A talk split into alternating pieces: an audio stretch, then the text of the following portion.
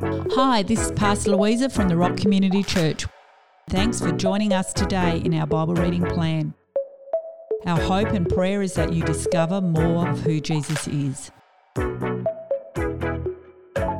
Hello, everybody. So good to have you listening here again. Uh, Zach here. Um, we're reading Corinthians at the moment. Uh, we read chapter one the other day. It was so fantastic. We're about to do chapter two. But before we get into it, I just really hope you guys are all having a fantastic day. And I want to encourage you, no matter what you're doing, you're doing a fantastic job. And I believe in you. Let's get into it. Paul's reliance on spiritual power. My brothers and sisters, when I first come to proclaim to you the secrets of God, I refuse to come as an expert trying to impress you with my eloquent speech and lofty wisdom.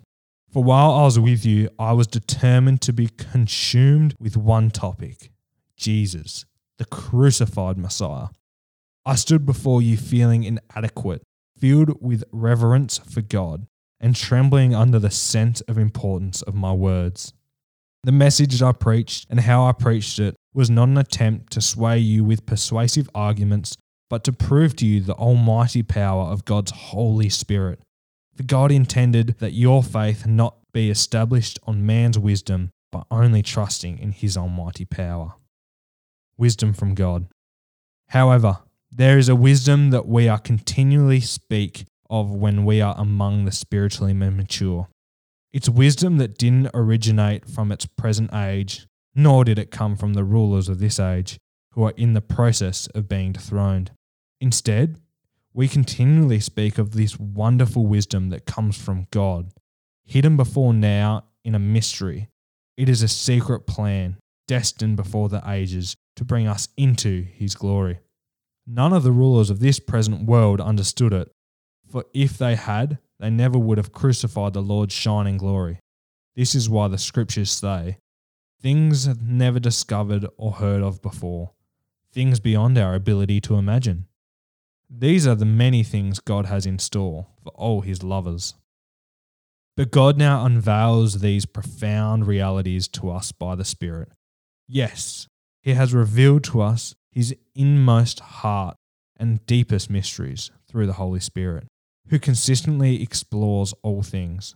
After all, who can really see into a person's heart and know what is hidden impulses except the person's spirit?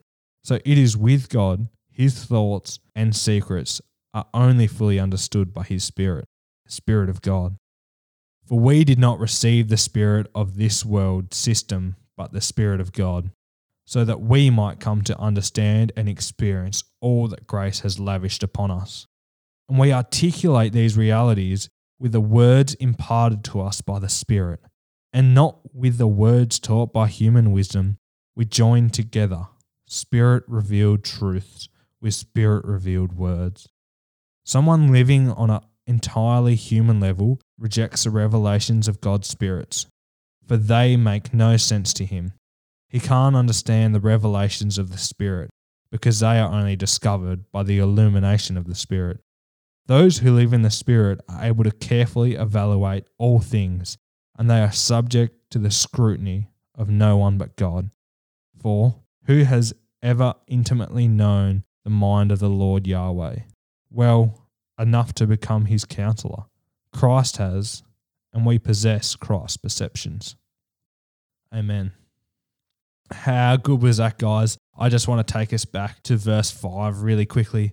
For God intended that your faith not be established on man's wisdom, but by trusting in his almighty power. And with that, I really want to encourage you guys to take a moment, ask God, what's what are you saying to me today, God? What does this mean for me? How can I act on this, God? Because it's not my words that have any weight, it's God's words that hold all the weight. So I encourage you guys, spend some time with God this afternoon and let's pray. Dear God, we thank you that you're a loving Father. We thank you that you want us to spend time with us, God. We thank you that you care so deeply for us, God.